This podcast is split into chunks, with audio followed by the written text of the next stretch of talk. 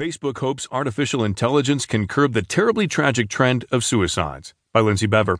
From the Washington Post Tech section. I'm Sam Scholl. Just like that, Naika Venant was live. The 14 year old girl was on Facebook, broadcasting from a bathroom at her foster home in southeastern Florida. Then, she was hanging from a scarf tied to a shower's glass door frame. A deeply painful and personal moment playing out publicly on social media. A friend saw the video stream on Facebook Live and called.